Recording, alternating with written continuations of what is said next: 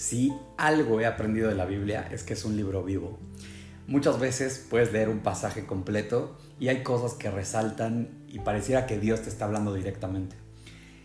Esto mismo ocurrió conmigo hace unos, unos momentos. Estaba leyendo y estudiando el capítulo 8 de Marcos otra vez y en el versículo 34 hubo algo que resaltó y que llamó muchísimo la atención.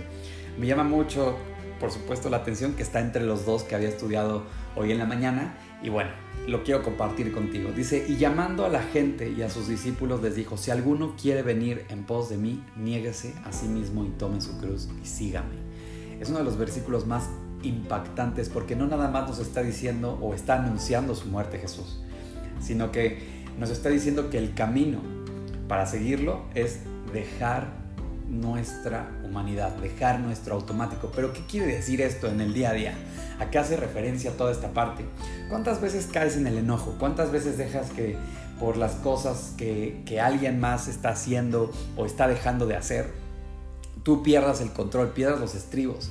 ¿Y cuántas veces dejas, cuánto tiempo dejas que ese enojo te invada durante todo el día o durante un largo periodo de tiempo.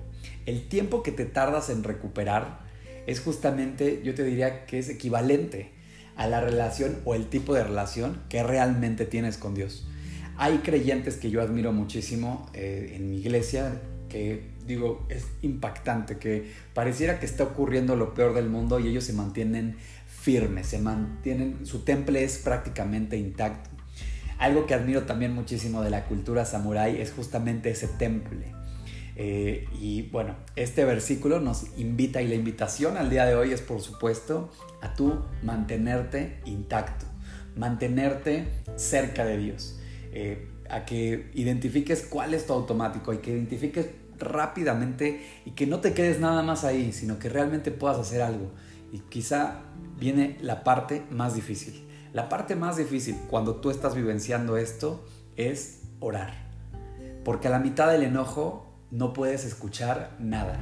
Tu visión se vuelve de un milímetro por un milímetro. Pierdes contexto de absolutamente todo y lo único que puedes ver es el enojo en ese instante.